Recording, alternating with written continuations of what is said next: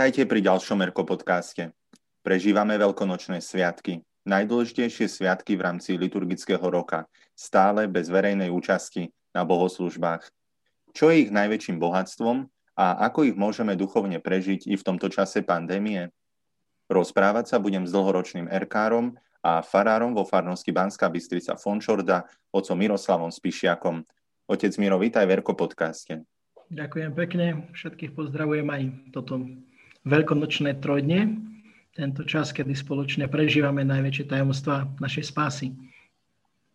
Skús nám takto v úvode povedať, ako ty teraz osobne prežívaš Veľkú noc. Tak, ja mám tú výhodu, že ako kňaz slúžime obrady, slúžime Svete Omše, ale predsa tým, že ten kostol je prázdny, tak je to v niečom inom. A už aj tým, že je to druhá Veľká noc, ktorú takto slávime. Mm-hmm. Na druhej strane, aj tým, že mám viacej času ako zvyčajne, tak vytvára to aj priestor, aby som mohol o tých tajomstvách viacej rozímať, viacej času na modlitbu, na také osobné sústredenie. A sú to veľmi krásne sviatky, plné hlbokej symboliky, mystiky, takže teším sa a rád prežívam Sviatky Veľkej noci, aj keď no, v takej netypickej, netradičnej forme. Mm-hmm. V čom to bude možno i pre teba aj v tomto čase také iné slávenie veľkonočného trojdňa, aké poznáme aj z predchádzajúcich rokov? Tak my síce vie slávime viacerí, keďže mám pána kaplána a ešte štyroch kňazov na dôchodku vo farnosti, takže sme pri oltári šiesti ešte plus dvaja bohoslovci. Ale keď slávim Svetu Omšu, dívam sa do prázdnych hlavíc.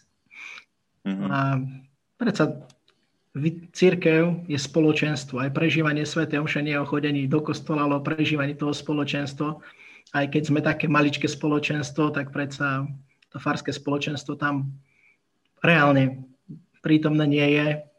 O to viacej myslím na všetkých svojich farníkov, aj priateľov, verkárov a tak podobne. Takže v tomto je to určite iné. A o to viacej sa možno teším keď konečne budeme môcť spoločne sláviť Sv. Omše. Prejdeme teraz možno k tomu, čo je najväčším bohatstvom veľkonočných sviatkov, ktoré slávime.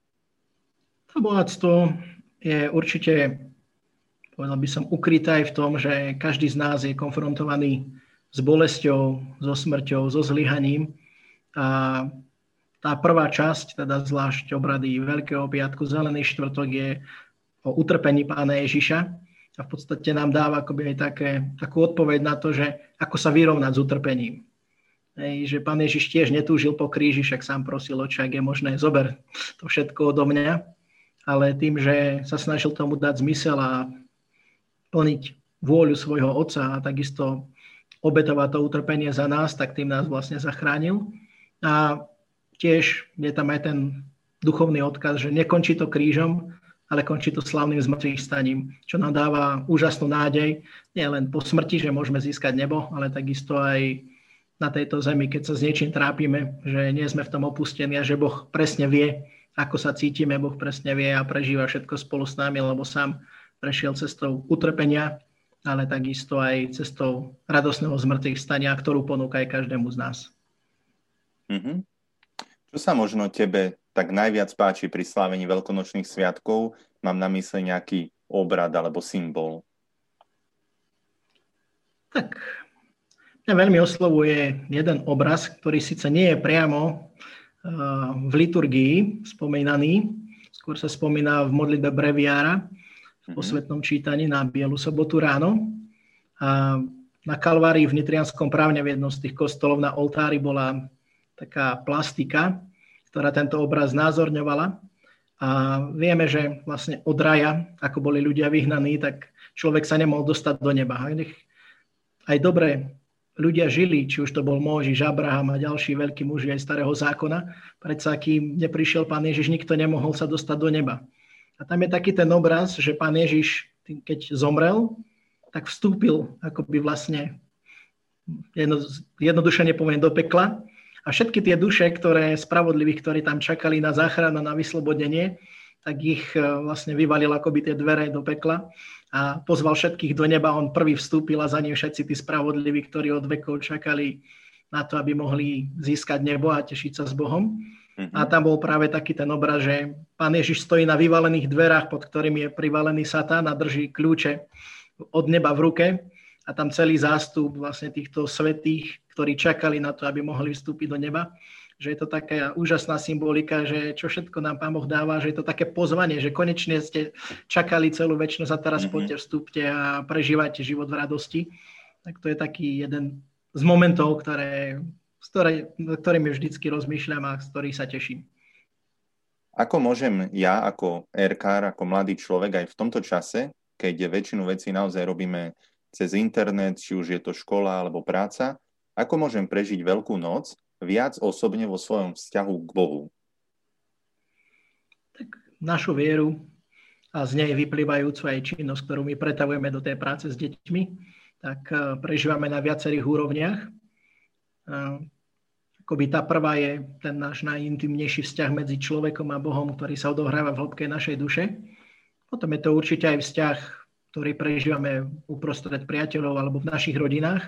A potom akoby ten ďalší stupeň je to prežívanie vo farnosti Svete Omše a spoločenstvo farské a tak, ktoré teraz nie je možné realizovať, ale stále nám ostávajú akoby dva ďalšie tie stupňa, teda vzťahy mm-hmm. osobné, ktoré môžeme rozvíjať určite cez osobnú modlitbu, cez aj rozímanie, cez prežívanie týchto vecí, ale takisto nám ostávajú vzťahy, ktoré môžeme práve v rámci rodín vytvárať a aj tým, že sa za seba navzájom modlíme, to, že vymýšľame aj možno nové nápady, tým, že máme aj viacej času, hej, a, tak to nám stále ostáva, že niečo síce nemôžeme a nemusíme akoby plakať nad tým, čo sa nedá, ale skôr hľadajme tie možnosti, čo sa vlastne dá robiť. A práve tá kreativita RK je v tomto úžasná, že vždy sa dá nájsť nejaká možnosť, ako sa zapojiť. A čím sme lepšími ľuďmi, tým viacej môžeme posvedcovať aj ľudí okolo seba. Čím máme viacej Pána Boha v sebe, vo svojej duši, tým viac ho môžeme prinášať aj do RK, do vzťahov, do všetkého, čo robíme. Takže zlepšujeme seba a tým pádom zlepšujeme aj RK, aj celý svet. A to teraz určite môžeme robiť.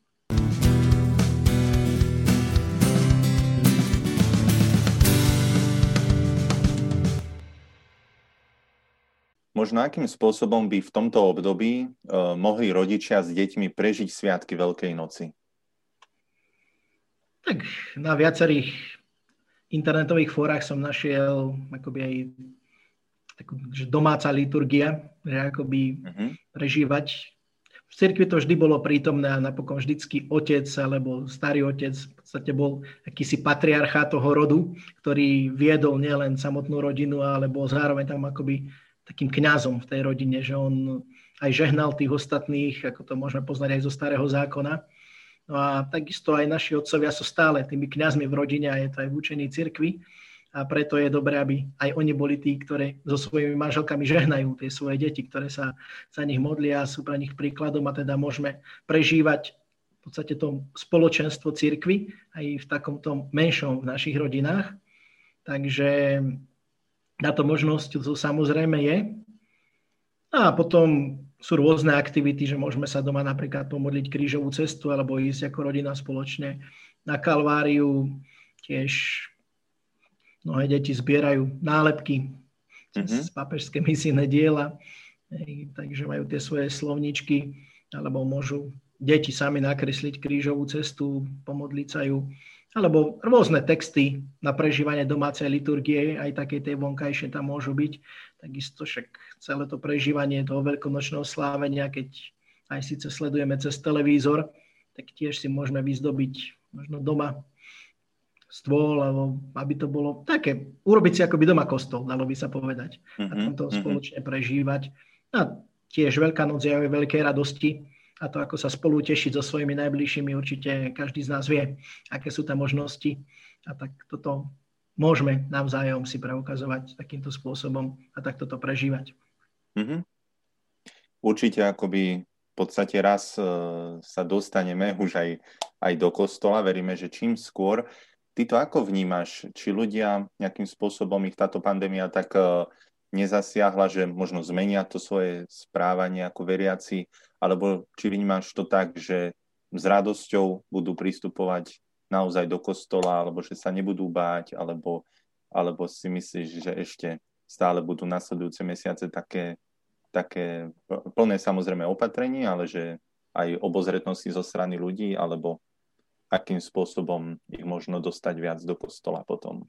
Tak, samozrejme závisí to vždycky od nášho osobného vzťahu s Bohom, že mnohí si vydýchli a tešia sa, že nemusia chodiť do kostola, nemusia akoby robiť nič a myslím si, že nejaké percento ľudí sa už v podstate dlhú dobu do kostola ani nevrátia, aj keď to bude možné. Potom iste sa stretávam s ľuďmi, ktorí zvlášť sú starší a majú strach. Hej, majú z nakazenia alebo zo všetkého. Ale väčšina ľudí, ktorí prežívajú svoj vzťah s Pánom Bohom, tak túžia po spoločenstve a veľmi im to chýba, zvlášť keď sú sami doma, tak v podstate aj ľudia v kostole bolo akoby jediné mhm. spoločenstvo, mm-hmm. do ktorého chodili. A teraz viac menej skoro rok sú odrezaní aj od svojich najbližších. A aj viacej ľudí, ktorých som teraz povedal aj pred Veľkou nocou, tak so slzami v očiach hovorilo, že hrozne im to chýba, že veľmi túžia potom. Určite je to čas, kedy si môžeme uvedomiť, že aj tá účasť na Svete Oši nie je len taká samozrejmosť, ale že je to úžasný dar, ktorý máme od Pána Boha. No a asi bude treba vynaložiť dosť veľa energie, aby sa znova rozbehli veci, ktoré fungovali. Či už sú to aj naše stredka, či už sú to rôzne spoločenstva, spevokoly, lebo predsa len sme založení na vzťahoch. A na diálku je tie vzťahy dosť ťažké vytvárať. A keďže prirodzene sa meníme, tak aj tie vzťahy postupne akoby chladnú. Takže bude tam treba určite zapracovať na tom, aby sme znova naštartovali, ale tá túžba v srdciach ľudí je. Takže ja verím, že však pán, nie je to len naše dielo, ale pán Boh si mnohých mm-hmm. volá a oni a. na volanie reagujú. Mm-hmm. Možno ako by si takto v závere pozbudil všetkých, ktorí nás počúvajú ešte aj počas možno slávenia tohto veľkonočného trojdňa aj vo veľkonočnom období. Ako by si povzbudil nás ostatných?